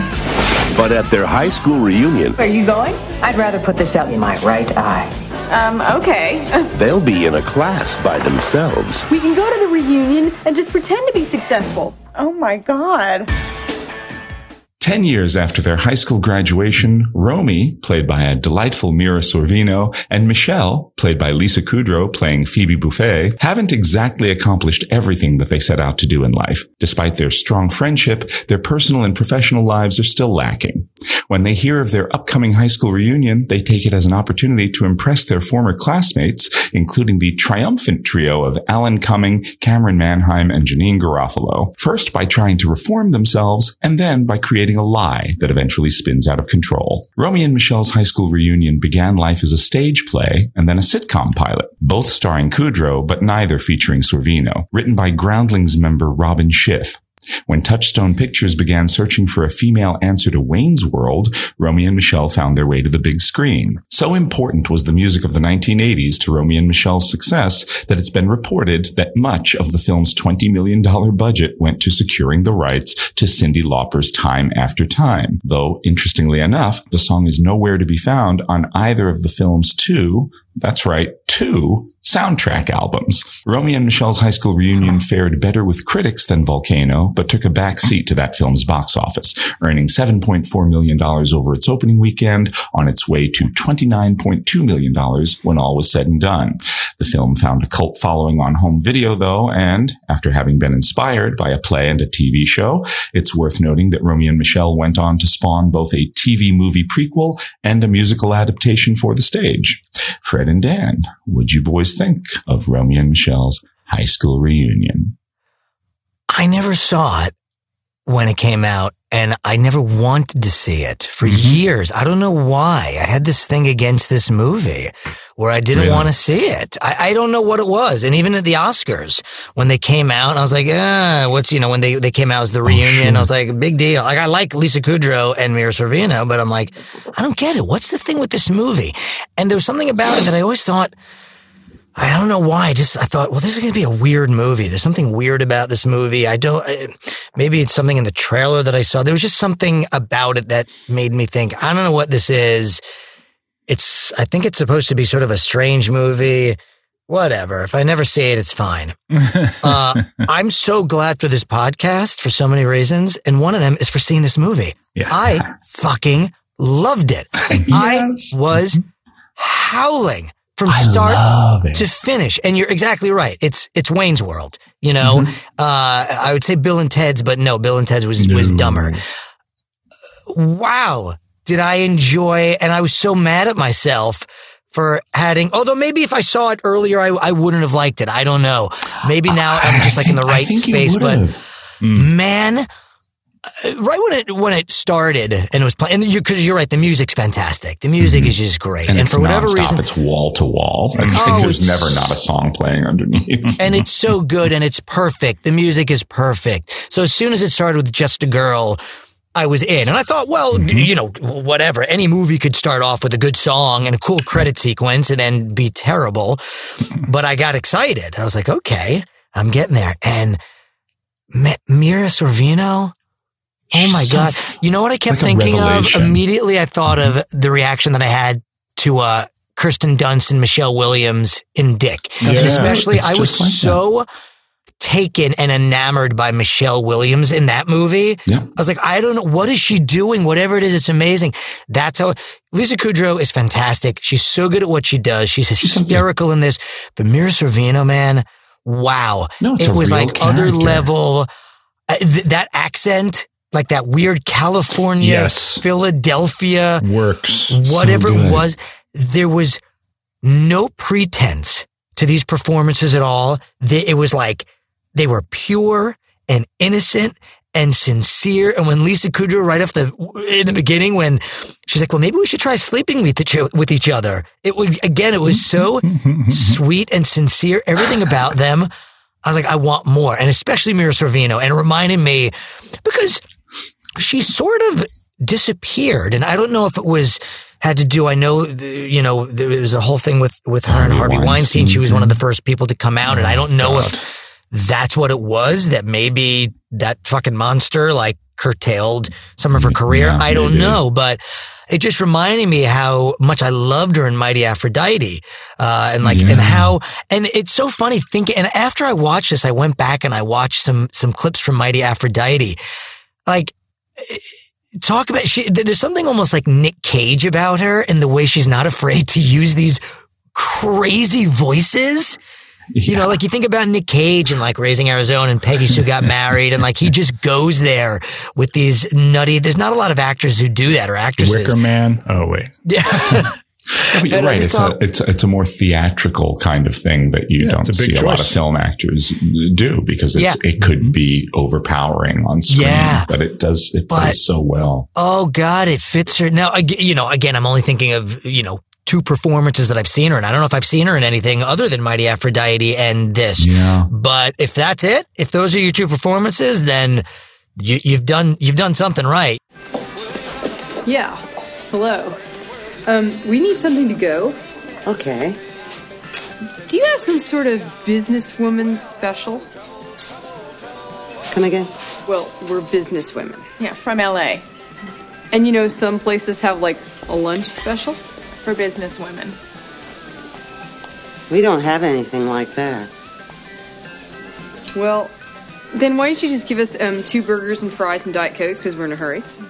I had so much fun. I was laughing so loud that what you find out is a dream sequence. I didn't know when when Yeah. it Neither. when it It got tricks to you. that It's the style of the movie so Yes. well. And it, when it got to that point, that was the only time in the movie where I started to go, "Oh, I don't know, is this getting bad?" But then I'm going, "Wait a minute, wait, is this a dream?" And I couldn't tell. But I'm like, I and I kept thinking, I hope this is because if this isn't a dream, I don't. Then the movie's losing me. Right. And then as it goes on, but it's so it's so well. The movie's really well directed and edited, and I didn't expect it to be. And that to me, that dream sequence is like the coup de grace because it's so subtle that you're thinking. I was really going, oh no, this is going to be a misstep. But wait a minute, this might be a dream. No, I think it's real. But wait, and then the little clues start being dropped Yes. in, and when she gets hit by the limo, and That's oh my amazing. god! And then when they're just when Alan Cummings like weird old makeup face is floating by the the roof, and then uh, that whole Yeah, dream but you don't know until yeah, But you even don't then know. you're like you're Yeah. like it, it- this is like a quirky comedy so maybe this is like all of the style of the piece. That's what's so great about it is that it's it's got an archness to it and uh, you know uh, they are so genuine and so sincere. Like you say they're such great characters but it's such a silly kind of uh, slightly askew universe It's in their own world. They live in their that own you're world, like, and the I guess movies this its might just be the story, and then it's great when it turns out to be a dream. David Mirkin is the director. I did not uh, mention his name in the, you know, but he's he did a great job with this. Definitely. Yeah, and it's Very really, directed. uh, yeah, it's like like you said, like this askew universe. Just the fact that they can go in and we can do choreographed dances. Yes. and you know they go to the club, and then the time after time sequence is just again. I mean, you have these you have these set pieces in the mo- throughout the movie where it's just it's so weird and quirky, and I wow, I was Al- yeah, along with uh, along with Mira Sorvino, I gotta say Alan Cumming is kind of the MVP. He plays four distinct characters in this, and they're all the same person. He plays the kid. He feels like a fucking teenager. He's amazing. Then he plays the dream version of what the guy grows up to be. Then he So plays weird. the old man, the elderly version, Yes, which is right. really fucking fantastic. I think like the detail of that scene weird. is so good. Lisa Kudrow plays- looked like Gary Oldman in Dracula in that scene. That's what I kept thinking. Oh my god! Uh, even and, the and that's costume, and, and, right. And, and that's You're a, a compliment to both Lisa Kudrow and Gary Oldman, but also the makeup. the makeup design I, was I great. thought was So good. great. Yeah. It's better than better than Chaplin. It was better than Chaplin. Absolutely, a hundred When she was wearing that Chaplin. red robe, I'm like, oh my god, that's Carrie, that's Dracula. Dracula. Oh I'm god, sorry. it was so Dan, funny. what did you think? Yeah. No, it's same kind of thing, Fred. I I, I uh, didn't actively avoid this movie, but it was one of those movies that I'd put in the category of like, yeah, I know what this is going to be. I no- never need to see it. It's going to be two dippies being dippy. Okay, well, I'll, if uh, m- maybe it'll be a fun, you know, distraction, and uh, if it ever is on, I'll maybe I'll I'll take a look at it. Um, but this was an incredibly pleasant surprise. I felt dumb because I was like, how did I not know that this was this good? You know, I, I guess I, I guess I had heard that it, okay, cult classic, but yeah, and maybe it is because of the, the, the, you know, you mentioned Bill and Ted's and maybe it's because of the Bill and Ted's effect. Maybe it's because of Wayne's World and I like Wayne's World and, and stuff, but it's, uh, I just, yeah, it never was, it never was a movie that landed sort of on my radar. But what I like about this movie is that they, not for a second, do they play it dumb.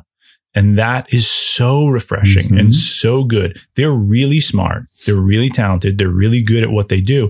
They just haven't been doing it for, you know, 10 year, you know, or, or however long it's been, right? It's their 10 year reunion, Yeah, right? Well, they are year. dumb. They just Well, don't play but it, but they're they're, not but they're but they're very that way. content in that. You know, they're content. In, but you know they're ju- it's not but it's not done it's not it's not it's in the way that that they it's more in the way that their lives have manifested themselves it's more Mhm. just a a discovery of there's more out there that we could possibly do we just haven't been doing it and it's because we've been content here with each other we Yeah. like Yeah. each other we are each other's um, best friend and and really what the movie comes down comes down to is is is friendship. I love that they that they have a major falling out in the middle of it. That kind of is its own quirky, strange kind of falling out. Um, and then ultimately they are each other's um, champion in all things. Um, I got to meet Mira Sorvino because I was in a play with her brother, um, Michael Oh. Sorvino. I was in I was in a production of The Merry Wives of Windsor down in Princeton, New Jersey, All right. uh, with Michael Sorvino. is that the one with Van and Vicky? Yep, yeah, Van and Vicky Oh, were in it. Yep, Oh, wow. exactly. Um, and uh, she came to the show and then came out with a bunch of us. I want to say to TGI Fridays or something like that. She was very quiet. She was very, very. She was quite shy, you know. Hmm. Um, uh, but she was very, very nice and and and really just lovely to kind of sit with and be around. And and you didn't get any kind of like.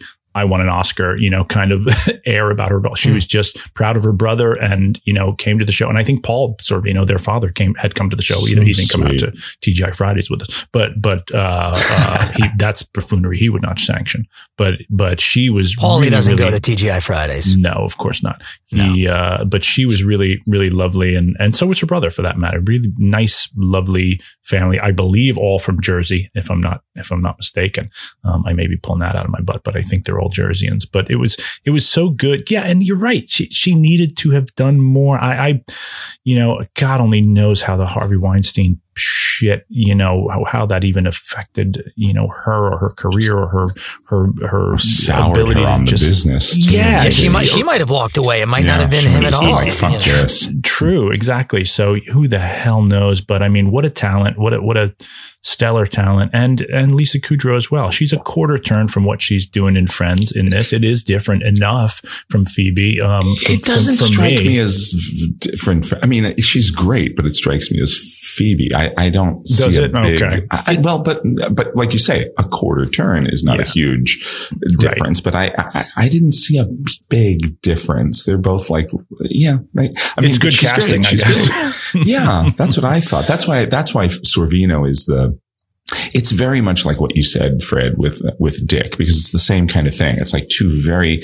likable, talented leads, and one is giving like when you look at their body of work, one's giving a performance that's really uh, out of the comfort zone, Yes. and one is giving a performance that's m- more in the vein of what we know them to do. So that that's all it is. But I mean, she's super funny. She's such She's so amazing. good. And what's interesting is you're saying, and I think I read this as well, that, you know, she did the stage version of this. She developed these characters, you know, early on. So what's funny is Phoebe was Might probably more this.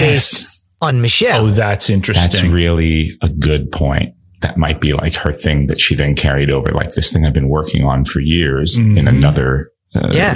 Has prepped me for has- my iconic role. Yeah, that Yeah. was you know this this thing that's like in my back pocket that maybe I haven't been able to you know get out of the the groundling basement where you know Yeah. finally I get this this idea. It's like oh oh now I can use this thing that I I know is my special thing. Yeah, I and can that's share how the and movie it- got made. You know what I mean? It's like I'm sure all the stuff about Touchstone's looking for another Wayne's World, this and that. But when you have Hmm. something generated by Kudrow and she's like one of the biggest stars on the planet, all of a sudden uh, after you know the the premiere of Friends, all of a sudden that helps this thing get uh, get greenlit and get made. Yeah, yeah, that's a good good point. Can I tell you the truth? I never knew that we weren't that great in high school. I mean, we always had so much fun together. I thought high school was a blast. And until you told me that our lives weren't good enough, I thought everything since high school was a blast. I think we should go back out there as ourselves and just have fun like we always do. The hell with everyone else. I don't think I can. Well, do you think you can stop being such a baby? God, I feel like I've been like chasing you all over this reunion. We have come all this way. Now we are going to enjoy ourselves whether you like it or not. Have you guys been to your own high school reunions? I have not. I I was going to say though, you, you're talking about like, oh, like how, uh, you know, they've just kind of haven't challenged themselves or something. The 10 year reunion is especially, you know, we're such old fucks now, you know, we're getting, you know, it's like where you are at your, at the point of your 20 year reunion is hopefully a lot different than where you are at the point of your 10 year reunion. I wasn't able to go to any of my reunions, but I went to my fifteenth. Did you? How was it? And, believe. and, were, and Wait. were you were you already on Broadway by that time? Did? I go to my 15th or my 10th? It must have been my 15th. Yeah, Oh, okay. that's the only one.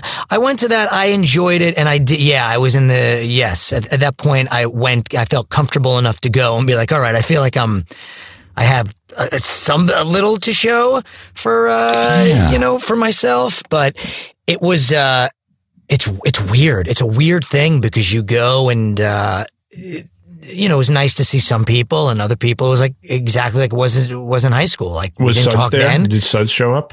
Suds didn't go to my high school. Suds went to. Oh, Uh, I he always went we to- gotta keep dredging this up, Dan. Then we hear the whole history of Suds and whose brother he was and what house and what party they met at and what VHS tape and what they did. Just let it go. If he thinks anybody, if, if any name springs to mind from that reunion, he will tell us. You don't have to worry. there was, I will say, it's really funny thing to the Alan Cumming character. There, there was this one guy there. Um, Like popped. what's that? Who popped? Who kind Who of had like a big, like a Oh, big yeah, uh, there was this- change there was from this- high school. That's what it seemed to me. There was this, there was this kid Chad that I remember growing up with. I guess in high school, I mean, he was sort of a nice guy, but you know, I guess you'd consider him sort of like a dorky, sort of awkward, you know, very much like the Alan Cummings character, but like the, he, the, yeah, there was there was something a little off about him. I, I seem to remember that we were friendly, but he was definitely a, a weirder kid, and you know didn't seem comfortable with himself. But I remember seeing him, and I didn't talk to him at the, at the reunion because I didn't recognize him. There was he had a very different look, and you know I didn't talk to him, so I don't know what he's like, you know. Personally now, but I was like, wow, I that was a, actively that's, avoided him. yeah. No, but it was a, tra- I was like, well, you're such a geek in high school. Not at all. No, but there was such a transformation that it, it was, Wow. it was sort of stunning and, and, and, and amazing. So you must be like the most successful person in our entire graduating class. Well, I guess that depends on how you define success. If to you, success means having a house in Aspen, one in Acapulco, a penthouse in New York, mansion in Malibu, a 60 foot yacht, an 8 seat Windstar, a Bell Jet Ranger, a Bentley, a personal trainer, a full time chef, a living masseuse, and a staff of 24, then yeah. I guess I am successful. I wouldn't want to go unless I had like uh, that's the thing. I kept thinking about like Romy and Michelle, and it, it really resonated with me because they're like, we have to if we're going to go to this, we can't be like I'm unemployed. I work the desk at BMW or whatever. We have to have, and that's where they come up with the we invented post-its thing. Post-its, and, yeah. and that is so brilliant.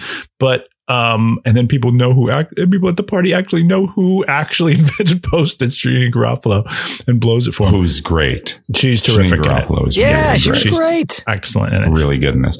No, I at my ten years. That's what I'm saying. Ten years is not, especially in what we do. It's Not such a enough slow burn. it's not. right. You know what I mean? Like you can be like. I mean, I was fucking doing showcases and probably working at the Jekyll and Hyde Club around my 10 year reunion. Do I want to go and, I mean, I wasn't available to go. Whatever I was doing, I wasn't able to go to any of my reunions. But would I have, if I was free, would I have gone? I don't, I don't know No, because it I- wasn't no enough to like, you know, you got to have that little badge of like, you know, as soon as you get cast in the Lion King, for, you're like, great, great, great. Now I can go. I can show up and be like, I'm on Broadway, I, whatever. I have this because everybody wants to know the quick sound bite. Like it can't be Isn't like, I'm working on Isn't my personal awful? growth or, or I'm, you know, I'm, I'm I getting into great. watercolors. It's like you, nobody wants to know about No that. one It has to cares, be yeah. like, I started this business. I'm on Broadway. I'm a doctor. I killed a child. But some- something that distinguishes. You know what really struck me when I went? Because you hear these stories and everyone's like, you know, where people are like, yeah, you go and like, no, go, go, because you're going to go and everyone's going to be like bald and fat and they're going to look like shit. And I was mm. like, yeah, I look good. I'm like, I'm, I'm feeling good. Everyone Yeah, looked if you look great. good. Everyone Oh, looked really they? good. Oh, yeah, I was that's like, disappointing. Jesus. You know, and thankfully I felt okay about myself and I was like, wow, every, like, which is a good thing. But Right. there was a part of me that really wanted to be like, yeah, that guy who is an asshole to me, he looks like, yeah, he's got, oh no, he looks good. That's what I Yeah, mean. he's- wow, he's really people- rich. He's really rich. He uh-huh. still lives in Manhasset. He can afford to still live. Oh, Jesus. I saw pictures from my 20th and, and at first, like I knew that a couple of the guys had aged really poorly. And I was like, oh yeah. And I was like, I, again, wasn't available. But that one I would have gone to. My 20th I would have gone to. And I couldn't. And I was like, oh, and then I saw pictures from it and I was like, um, I'm glad I, I mean, I, I'm, I'm fine. But like that guy who made life hell still looks, has perfect everything, hasn't lost Yeah. a hair, Son hasn't of a- gained a pound, hasn't, you know, I was like, no, I'm glad I didn't have to say that. All like that, the hot girls from high school who didn't like even look at me or like treating me like shit. I was like, well, they're probably good. really ugly. And, you know, and I'm like, oh shit, they still look gorgeous. and they're all still bad. friends and they're all still looking at me side eyed. And fuck's wrong with that kid? Damn. Uh. yeah, Mike High School just had its 30 year, and I didn't. I saw some of the pictures from that, and I and it, what was weird to me. This will not surprise you. There's so many people I didn't recognize. I was like, I don't know. There's so many people I don't know who they are, or I don't remember them. You know what I mean? It's Yeah. not about recognize. It's more about like I don't have a rec. I don't have a strong recollection of most of these folks, probably because I blocked it out, and probably because of the early onset. But either way, I, I, I you know, it, there, unless I know that people are going to be there who I specifically would like to see and sit down and have a conversation with, Sure. I don't think I want to go. And I would rather just like go to a diner with them and sit and catch up. You know what I mean? I You'd rather to- find them. And now you can find people on uh, Facebook or social media and like be like, let's catch up if you really want to f- Yeah. reestablish that connection. Yeah, that's true. Yeah, yeah, yeah. I, two things I want to say about it. One is that this actor is fantastic. And I don't know him from anything else. The guy who played the jock, Billy, Vincent Ventresca, I thought he, He was, was really funny. good. He's really good. And he, rem- and I kept thinking, oh, he's somebody I know. He's somebody, fa-. and he just He has that kind of famous. face. He looks like, he looks a little, I guess he's got a little bit of Crispin Glover's thing or something. There's something where you're like, oh, he looks like a, a comic actor that we know kind of beefed up or, or he looks like one, like one of those guys from the, uh, from the state or The one of the wet hot He- American summer guys, Yeah. right? It's He like- looks like Michael yeah. Showalter. he looks a little bit Yeah. like Michael Yeah, he's got a Showalter, right? Showalter That's what it thing, is. yeah. But there was mm. something I was like, is he a bigger star? And then I looked him up. And I was like, he's really good. And, and he's been in a lot of stuff. He's like a, mm-hmm. a real working actor's actor, but you know, whatever. I thought he was really funny. And the only, literally my only like quibble or critique. And in a movie like this, you know, why, how can you, but they're so into the, the time periods and like the styles and the music and Mhm. they get it all so right. The only thing that I was like, well, that's not right is when they're at their prom and I think it's 1986, right? Or Mhm. 87. And they both go as Madonna. Mira Yeah. Sorvino is the blonde ambition Madonna from 1990 from that tour with that, with the, you know, the, the style is very much like what she was doing. It, it was like two Oh, years, okay. three years, four years later than, uh, than the time period of the movie. And I, it's such a silly little thing, but because it's, they're two iconic Madonnas and that's all you think about in the moment. But I'm weird that way. I remember seeing Hot Tub Time Machine and, and the year is supposed to be like 1980, again, 1986. And there's a poster in somebody's room for Rambo 3, which came out in 1988. And I was Nope. like, that's it. Your believability You're done. as a time machine movie involving a hot tub has gone out the window. That's your savant power. I mean, that's sort of the That's the basis of this entire podcast. Yes, that it you know is. Yes, when it is. everything was created and came out, and the week and the minute, you know, and the time. This is so my gift. This is my curse. which is which is why he's the perfect counterpoint to me, who doesn't remember what day this is, what year we're in now, how old I am, or who either of you two are.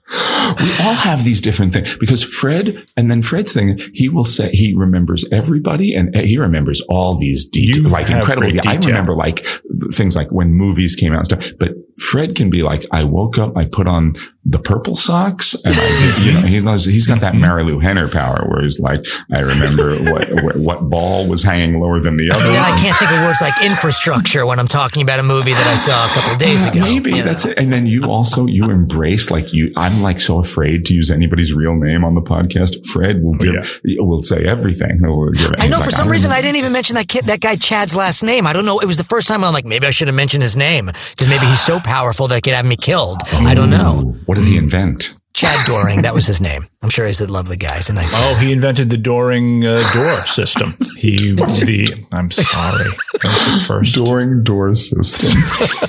He revolutionized doors uh, on planes. and then you have to wonder: Did he? Was he like sitting there trying to think of good door ideas because of his name, or was it just one of those crazy happenstances? I guess in the biopic we'll find out. Yes. It was D O E R though. Oh, all right. Well, then that blows your theory. Well, Those then are now you have- Swedish doors. now you have Doring? to- yeah, was there an Made umlaut some over the doors. e? Doors. Now he's going to sue us. He's, we're now the, he's, he's shutting the podcast down. Good. Cease and desist. Good guy. Uh, You look I'm- great at the 20th or the 15th or whatever that was, Chad. If you're I'm listening. so glad you guys like this movie because what I because I Yeah. loved it. I saw it like when it opened, basically, and I really always liked it. And it was like one of those under the radar things where I was like, "That's really really funny." Not everybody's seeing it, but it's really good. But when I watch it again, I will say since I've seen it a couple times before.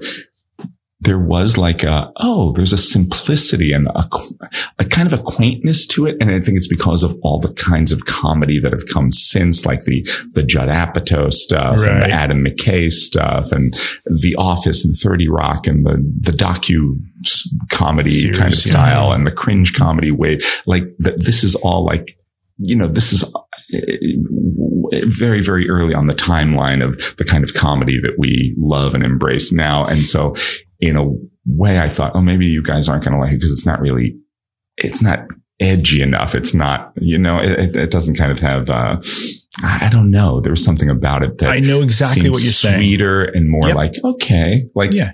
It's dipping Comedy. its toe into waters that now people are diving into. And I wasn't, I, you know, I'm a little, take a, a little bit different tack than, than Fred. I wasn't belly laughing through the whole thing. I was, I wasn't howling. I was chuckling and tittering, uh, through it. Um, but I wasn't like, ah, that's hilarious, you know? So, so I, I, not that I did, it wasn't enjoying it. It was more a movie that charmed me and worked its magic on me sort of over the, over the over the um the long haul uh, of the movie. But I I you know uh, I will I belly laugh way more at like forty year old virgin? Absolutely. Or you know something stupid like Blades of Glory. That's that's that I'm Oh my like God. yes sick with laughter. You know Yes, by the yes. halfway point. This didn't do that for me, but it didn't need to. That was not its agenda. right. You know, Right. it it works on you in a very different way, and a in a more a more subtle way, and there are some some some very good laughs in it for sure. if I had a slight quibble, I almost wanted them to be a little bit slightly more individualistic because Mhm. those I knew people like that, you know, kids who were a little you know, they were slightly ostracized because whatever, they didn't dress as well. They were artistic minded. They were a little more the- artistic. You know? Exactly. And I and I like Romy and Michele. And it seemed like those two, it, it, they didn't go all the way with either of those directions when they were in high school. For me, I want, I still I love agree. those scenes, agree. but I wanted it to go just to go a little further in either direction. Either they have no clue or they're so artistic that it's it's so obvious that they're making their own clothes, which is awesome. But Yeah. you know, to the popular kids, like, ew, why would you do that? Like almost like Molly Ringwald in Pretty in Pink. Uh-huh. Yes. You know, that, That's that right. that's that's her thing. That's right. Um, yeah, yeah, that, yeah. that was that was those were the But only little tiny things that little things. Yeah, exactly. It's uh, it really, it really plays. It really plays, and it held up for me. uh, definitely. Um, Sheila's. Mm, I'm going to go eight. That's where I'm going. I'm going eight as well. Yeah. yeah. Oh we are so in sync this week. Yeah, we really are. Wow. It was fun though. I want to watch it again. I told It's once I, really as soon as. I was done the next morning, I told uh, Izzy, I was like, "We need to watch it." She's like, "Well, obviously, because I heard you laughing all night. You kept me Ah. up." Oh. oh. Izzy's the new guy downstairs. I was just gonna say, He's going to be knocking. Izzy's the new guy downstairs. Stop laughing! Shut up! Oh my I'm trying to sleep. Oh my god! Try to watch TikTok. That's that's the future of theater, which it so is. I'm learning that painfully every day. Um, the meta, the metaverse, gentlemen. We're going to have to start acting in the metaverse. how does that work? How are we supposed to do that? Mark know. Zuckerberg will hire Fred to play Hamlet and you to play Polonius and me to play somebody else. And then we will all go into the metaverse and the children will come into the metaverse and say, Hi, Hamlet, how are you? And uh, interact with us. And that's how Here's children the most upsetting Hamlet. part of that. How's, how's Fred playing Hamlet? and you get me playing fucking Polonius. That's your part. He still looks the youngest. He still He does still look the looks the youngest. No, I will play. really. Whoever, you put us next to each other. I yeah, yeah, It's I- true. we still, I still You look like look everybody's great. dad, but you know, Uh, and- whatever and the you oldest look like role is. the the, the, the, the, the groundskeeper with a secret. Uh, and the secret is uh, nothing underneath the groundskeeper suit. What do you make of this? What do you think of that, Hamlet? Rake your leaves, governor. I don't know what that's about. Ian Holm, put some clothes on. Bringing it back to something we talked about two weeks ago. What was at the beginning of this episode? The magic, Oh, the magic of the metaverse. time. The time. yeah, Oh, thank you. Thank you. Thank you for joining us for another episode of Opening Weekend. Next up is our very special 75th episode, which What? is a, yeah, 75. Congratulations on hitting 75 episodes. Thank you. You guys are doing wonderful work. Thank you, my neighbor. shut the fuck up. You guys are deep. We're wrapping it up. Don't worry, sir. shitting my best. You turned him around. You turned around. Now he's a Isn't big fan. That's what we do. Opening That's weekend. We, we, We We're bring very people likable. together. We We, heal. bring them We heal. together. Uh, hey, yes. sir, sir, go to iTunes, Yes. Spotify, give us five stars. I give you four and a half, motherfucker. Don't push it. You still want my baby up. But I love the superhero episode. And check out, make sure to check out openingweekendpodcast.com. Sir? Okay. He's gone. He's gone That's, now. that's a bridge too far for him. it's, it's like I don't go on websites. Um, you give it to me in a regular podcast platform, that's one thing. But I'm going to a website and then link in a transistor. Who the fuck listens on transistor? You bring that shit to the metaverse? Maybe. Get me an Oh my Oculus. God. Put on some Dr. white. Oculus. what are we talking about? 75th episode. 75th episode, which is a tribute Yay. to 1983 quills. 1983 quills. Yes, 1983 saw a lot of second sequels to the films of our youth.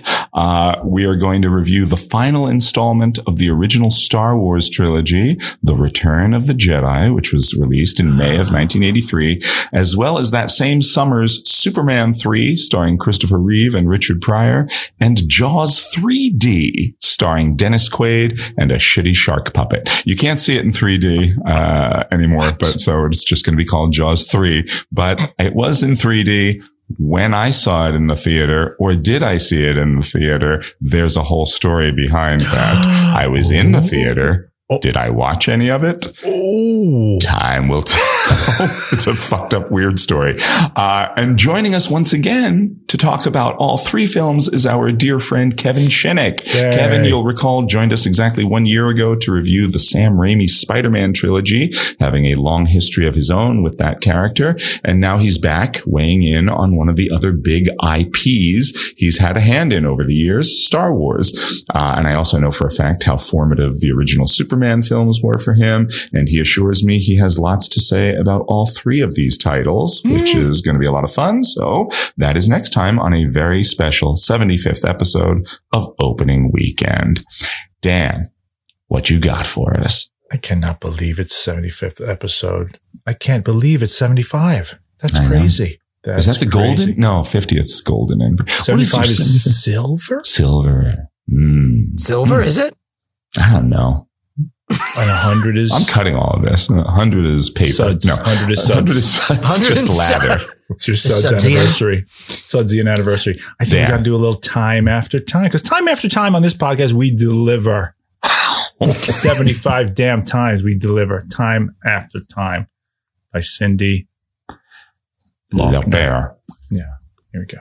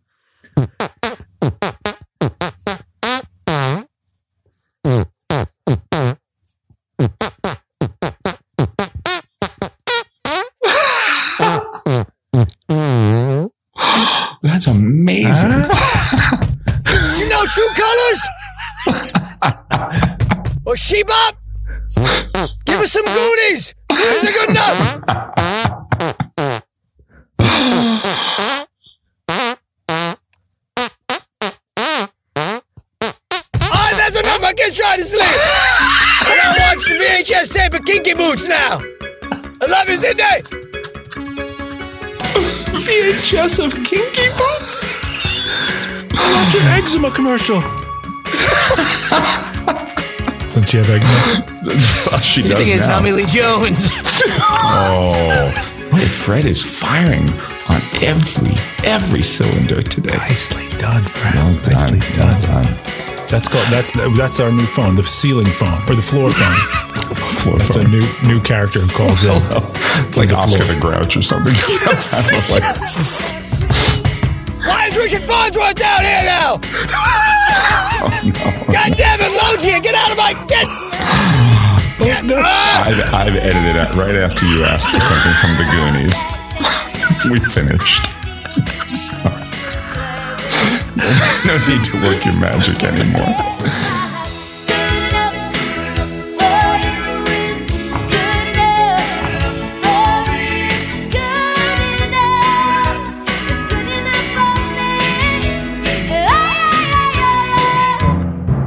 The Opening Weekend podcast is produced by Jason O'Connell, Fred Berman, and Dan Matissa, with editing by Jason O'Connell and sound mixing by Fred Berman. Additional help and technical support provided by Ethan Duff. Thank you for listening.